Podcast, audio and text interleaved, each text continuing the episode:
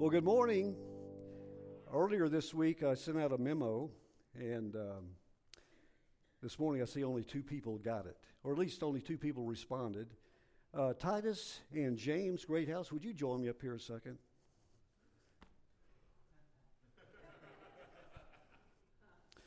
So, um,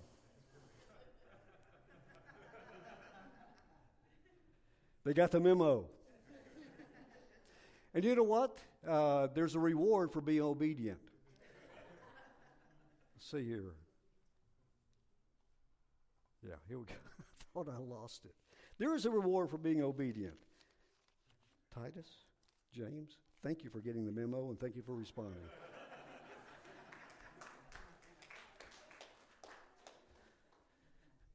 uh, I love it.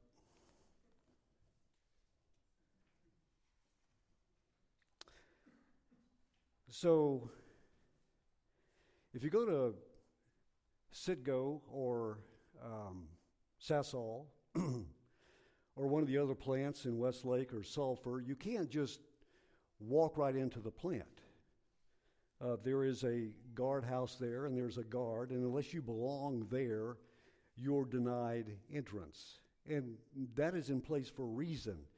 There are things inside that place that just ordinary people can't just walk in and walk around and be a part of. So they have guards, and it's true for other places as well. Uh, yesterday, Barbara and I were in uh, in Leesville, and Leesville has Fort Polk, and Fort Polk has a guard house. Unless you have the proper credentials, and unless you need to be in there, you don't just drive into Fort Polk. There's a reason for that, because there are things there that just regular people don't need to be in there doing. But here we are in a church. The doors are open, and we want people to come in here. We're kind of like Walmart. We have, you know, we have greeters, and when you leave, we ask, did you find everything you need?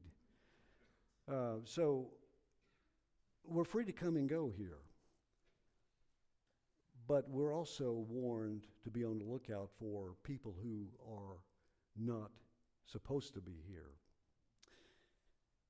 I'm going to talk about that this morning a little bit, and the title of my message is Watch Out. And the text I'm going to use is John eighteen, one through eleven. John eighteen, one through eleven, watch out. So let me ask you this as I get started. If you're going to put together the perfect church, what would that look like? Just quickly give me some feedback. What would that look like if if we appointed you to put together the perfect church? What would that look like? What would be on your list?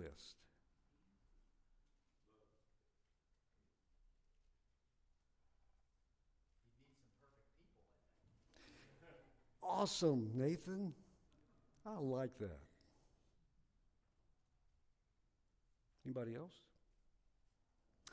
Well, maybe you're saying, well, there's no perfect churches, so what's the point? Well, the point is I've got about twenty or twenty-five minutes to speak, so this is what I'm going to talk about, so this is the deal. But here's the deal. When most people are looking for a church, uh, whether they realize it or not, they are looking for the perfect church. And usually they have some sort of list or criteria that they're looking for in that perfect church, whether you realize it or not.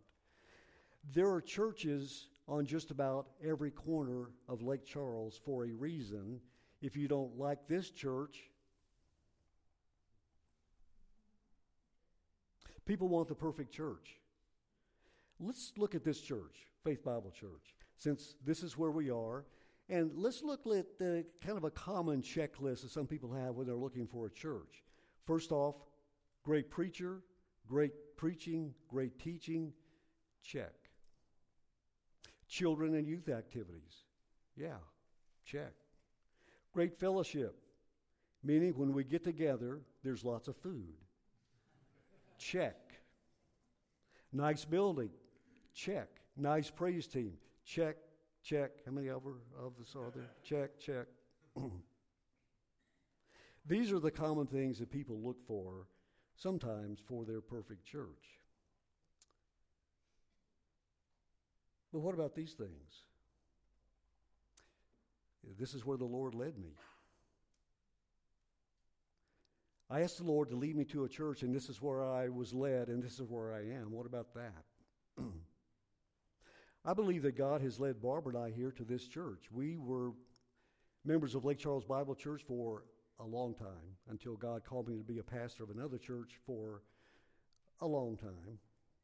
And now we're here because I believe God called us to be here. But what about these things? Committed Christians who are focused on worshiping and serving Jesus Christ. What about committed Christians committed to getting along with each other? What about committed Christians committed to putting others and their agendas before their own? What about a community of believers committed to growing in their spiritual journey and helping each other in that community in their journey as well? What about a community of believers committed to not only growing, but also going? And I know that's a big deal with Pastor Bart.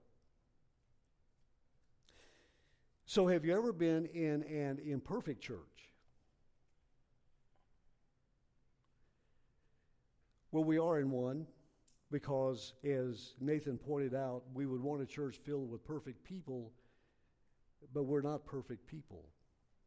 We are imperfect, and we will be imperfect until Jesus returns in the clouds and takes his church home. But here we are in Faith Bible Church, as close to perfect as it possibly can be. But believe it or not, even in this perfect church, there are some things that maybe we wish were different. And believe it or not, as perfect as you think you are, and as perfect as I think I am, there are probably some things that we would like to change in each other. Here's the deal. As Nathan pointed out, churches would be perfect if it weren't for the people. There was a guy stranded on an island for five years. And one day a boat came by, and the captain of the boat looked at the island and saw the man standing on the island, and so he thought, well, let me go check this guy out. So he pulled the boat up and docked at the island and uh, got off uh, the boat and went on the island and talked to the man. He said, have you been stranded on this island very long? He said, yeah, as far as I can tell, about five years. He said, are you by yourself? He said, yeah. Then the captain of the boat looked and saw three um, three little shacks. And he said, well, uh, well, what is that shack for? And the guy said, well, that's where I live. He said, oh, well, what is that shack for? He said, well, that's where I go to church. He said, well, that's cool. Well, what is that shack for? He said, well, that's where I used to go to church.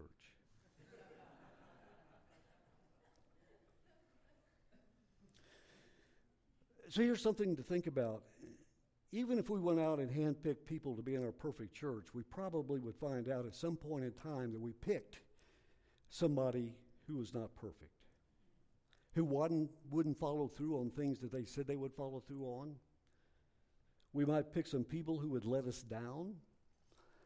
We might even pick some people who didn't turn out to be exactly who we thought they would be. And while you're thinking about that, and as soon as you stop thinking about that, think about this. Jesus Christ, the Son of God, God in the flesh, he went out and did just that. He handpicked his disciples. Twelve men, just twelve. And these were the men that Jesus would invest his life in for three years. And these were the men that Jesus would leave his ministry to after he left earth. And when you think about that, and when you're through thinking about that, think about this. How perfect were the twelve men that the perfect Son of God chose? I mean, you would think the perfect Son of God would pick as near perfect men to be his disciples as possible. Wouldn't you think that Jesus would put, pick twelve men who got it? Wouldn't you pick twelve men who would be faithful? Wouldn't Jesus Christ, who is all-knowing, know that who he, he was about to pick weren't perfect men, and he went ahead and picked them anyway? If you were in human resources and your job was to fill a vacancy, some of these guys probably wouldn't end up on the final list.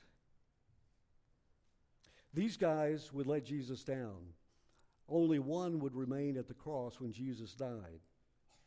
So this morning we're going to open up the book written by the one who was there, the day Jesus died, is John chapter eighteen, one through eleven. And John writes about one of the disciples who sold Jesus out.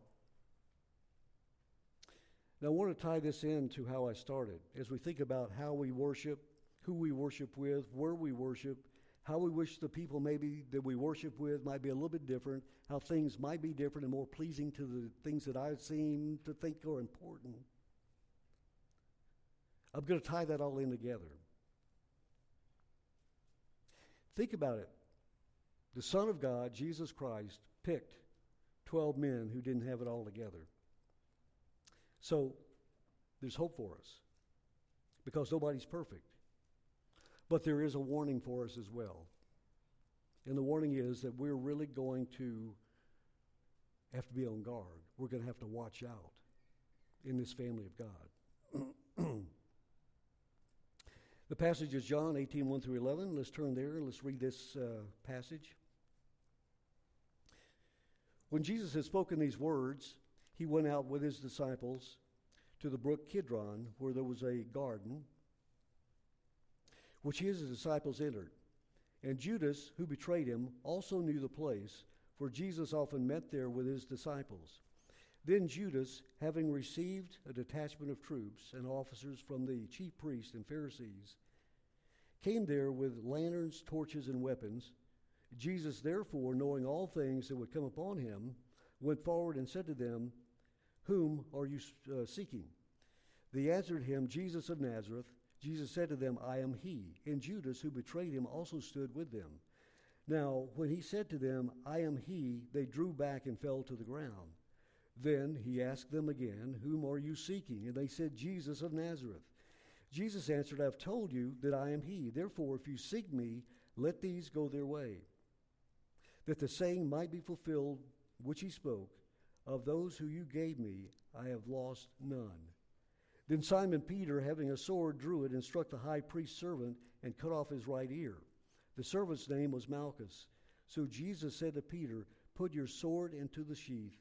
Shall I not drink the cup which my Father has given to me?"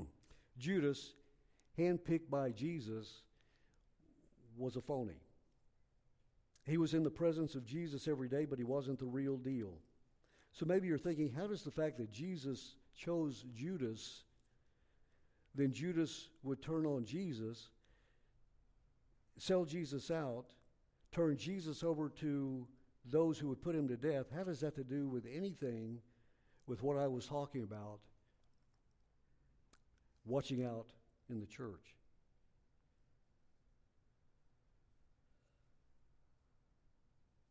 Do you know that Jesus and Paul warned us to be on the lookout for people like Judas? Do you know that Scripture is full of warnings for the children of God about things that would disrupt our relationship with God? Do you know the warnings came very early in Scripture? In fact, the warnings came with the first people mentioned in the Bible. God warned Adam and Eve about a certain tree not to eat the fruit of, and they did. And since that time, there's been warnings throughout the Bible about protecting what God has given us, a relationship with him. The enemy's focus is to disrupt that relationship that we have with the Father. And that relationship continues today in the church. There's warnings about what to watch out for. Matthew wrote to watch out for false prophets. Outwardly, they look just like us, the sheep, but inwardly, they're wolves. Do you know the enemy comes to church dressed just like us? Scripture tells us that. Watch out. That's a warning. Don't think it couldn't happen here at Faith Bible Church. Everything's cool here. You're cool. I'm cool. Everything's cool. We're all cool. But the Scripture says watch out. Watch out. I've got four things to watch out for this morning that we're going to run through really quickly, because Russ uh, Grott needs to go to lunch. Number one, we have to comprehend what we have to watch out for. Comprehend means to understand what to look for, and people who aren't one of us. Usually you want to be around people who are just like you. So it's curious why someone who is not just like us would want to be with people just like us. Why would a wolf hang out in a sheep pen? Judas was one of the twelve, cream of the crop, best of the best, handpicked by Jesus. He was recognized as a disciple. He was recognized as one of Jesus' own disciples. But there he was, in the middle. And Jesus knew what he was getting when he picked Judas. And guess what? Jesus knew what he was getting when he picked you.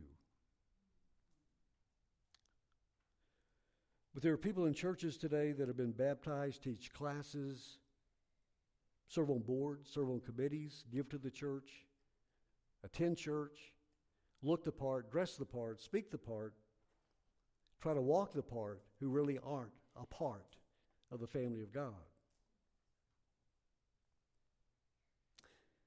I've worked at uh, Johnson Funeral Home for a couple of years, and I know you've been there and heard some of the things that people say about someone who has died. They're in a better place, and I hope that's true. I want to hear that, but I don't know. And here's some other bad theology, too. You know, well, he's on the shores of the river in heaven fishing right now. You know, I could correct all kinds of bad theology, but that's not my job. My job is to say, sorry about your loss, and yeah, he may be fishing. I hope he catches a big one while he's there. But there's people who don't even have a clue what it means to be a child of God, and don't even know what it means to be in heaven when you get there, if you get there.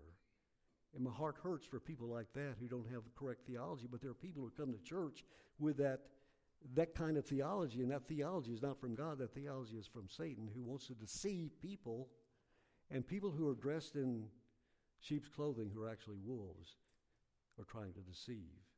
And maybe they don't even know it. It's scary.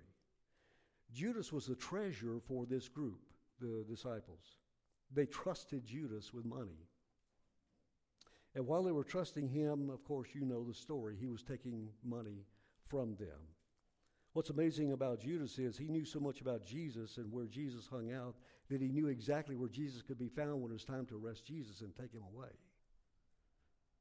He knew a lot about Jesus. He had been with Jesus for three years. He had heard Jesus preach, saw miracles perform, heard the message, heard the only way to the Father was through him. He heard all this stuff, and somehow it didn't connect with Judas. Judas was in it for himself. Verses one and two, when Jesus had spoken these words, he went out with his disciples over the brook of Kidron, where there was a garden which he and his disciples entered, and Judas, who betrayed him, also knew the place, for Jesus often met there with them. So he was one of the twelve. He was on the inside. He knew what was going on. Man, that's scary. There are people who know the routine and who seem to fit in. They're faithful, but that doesn't necessarily mean they know Jesus and are a part of the family of God. Judas knew so much about Jesus that he knew where Jesus would be found when it was time for him to be arrested.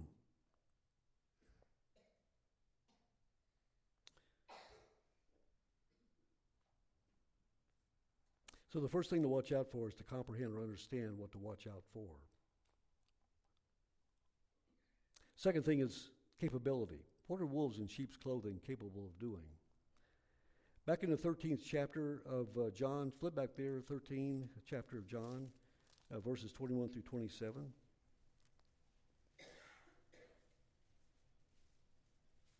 John twenty-one, or John thirteen, twenty-one through twenty-seven.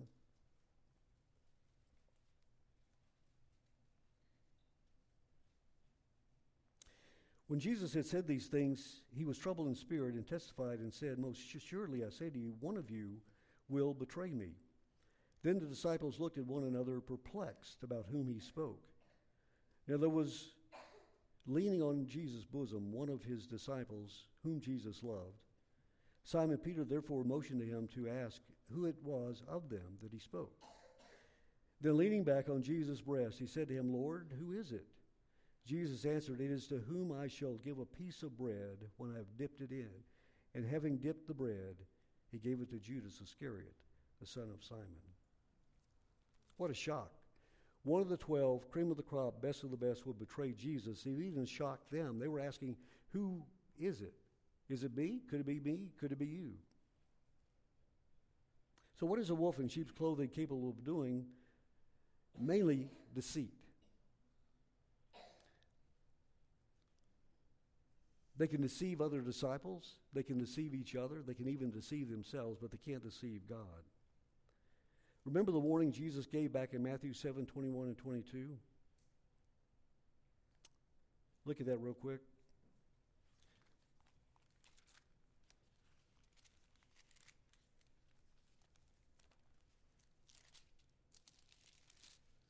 Matthew seven, twenty-one and twenty-two. Not everyone who says to me, Lord, Lord, shall come into the kingdom of heaven, but he who does the will of my Father in heaven.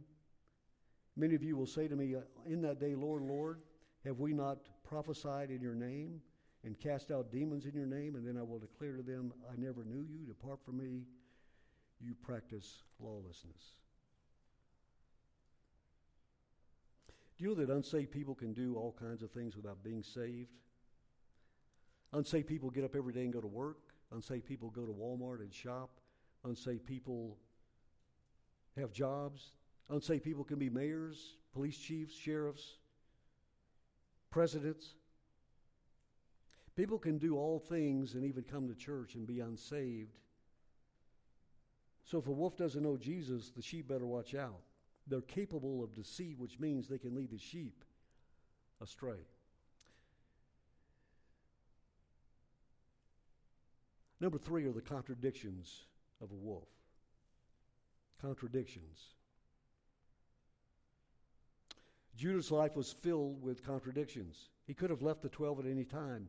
Remember the time when all the disciples or the followers of Jesus, or a good many of them, left? And so Jesus turned to the twelve and said, will you leave too? And Peter said, well, where will we go if we left you?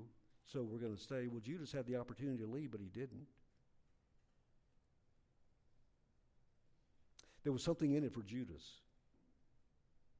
Remember back in John chapter twelve, Mary took some expensive perfume and uh, poured it on the feet of Jesus. And there was one person, one disciple who said, uh, what a waste. We could have taken that perfume and sold it and made a lot of money and given it to the poor. Who was that disciple? That was Judas.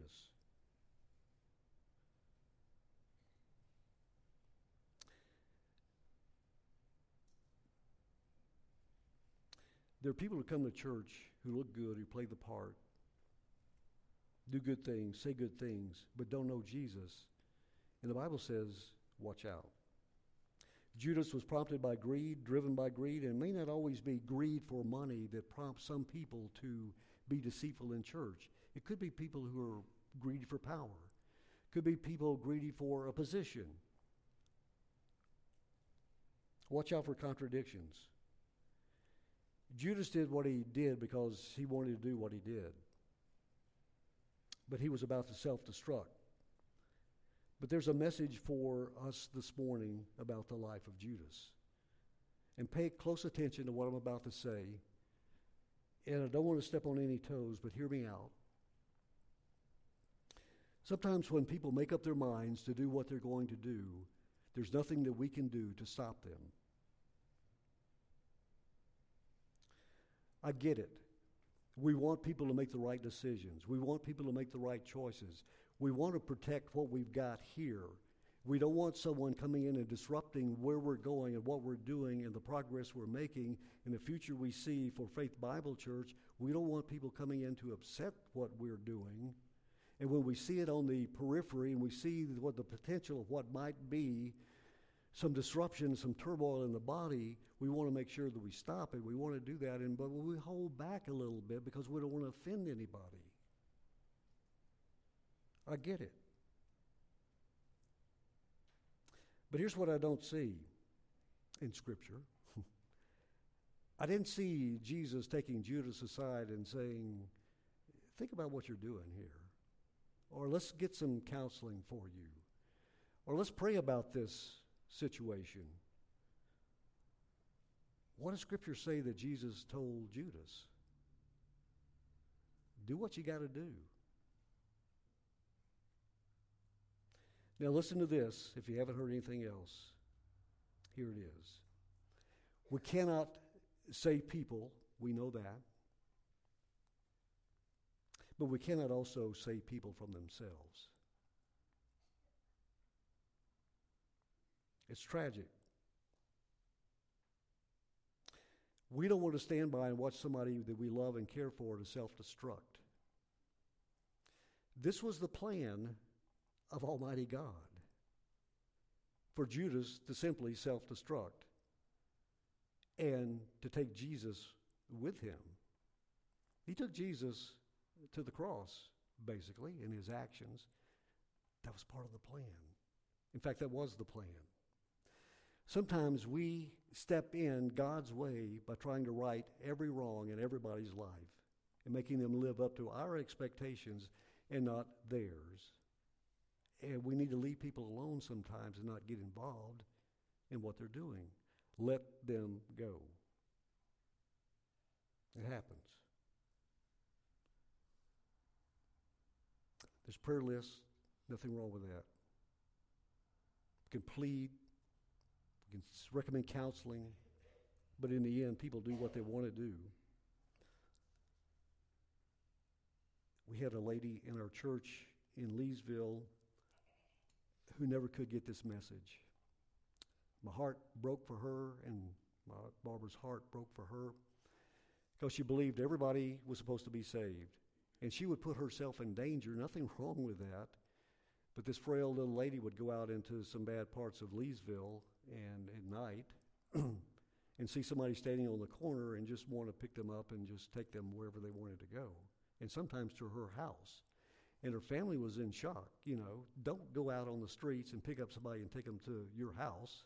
But she did. And she would see people on the side of the road, I mean, all the time. And, I mean, great testimony when you want to be that way, but it's not always the, the safe thing to do. But she would always come over to our house on my day off. And I'll tell her, you know, I told her one time, I said, you know, Friday is my day off. And she said, well, I know, that's, I know I can find you at home then. And she would share with us all these experiences. You know, we just tell her, you know, be careful out there.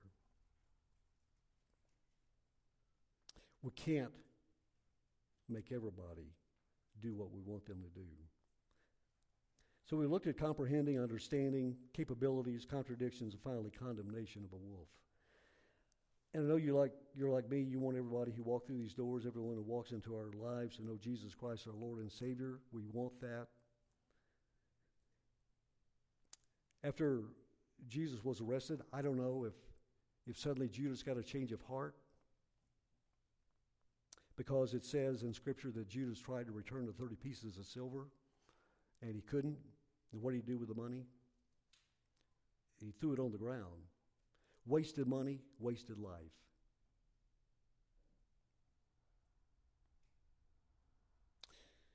And then Judas suddenly realized who he was and what he had done. He looked himself in the mirror, couldn't stand what he saw, made him sick, and he took his life.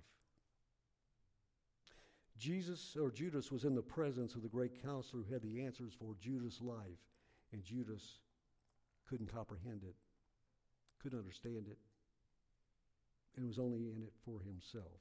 And it all caught up to him. And when Jesus, Judas saw for himself who he was, he took his life. So as I close, here's the deal. Uh, this church can be the perfect church. It all begins with knowing who Jesus is, Son of God, sent to earth to live a sinless life so that he could die for sinful people, so that we could have a relationship with God. But also Jesus said, watch out. Because while we have a special thing here. There are people maybe unintentionally sent here by the enemy to disrupt what we have and where we're going. I hate to tell you, but that's the nature of things the way they are until the day Jesus returns in the air.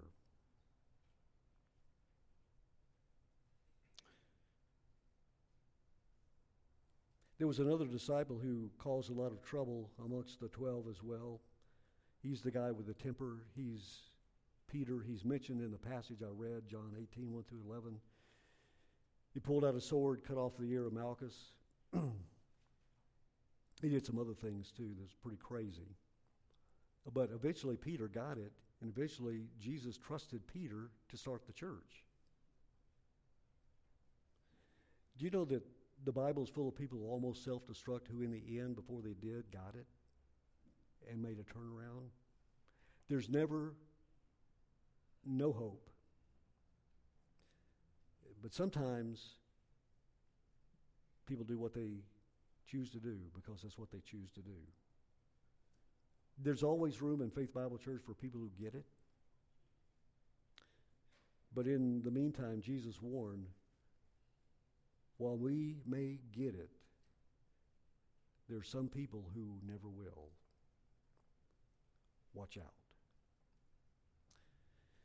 Let me just ask Jessica if you would come up to the keyboards.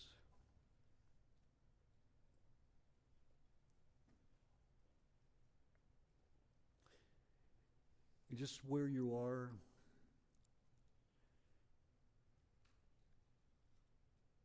Elaine or Megan, whoever does that back there, the words who I've decided to follow Jesus, can you pull those up?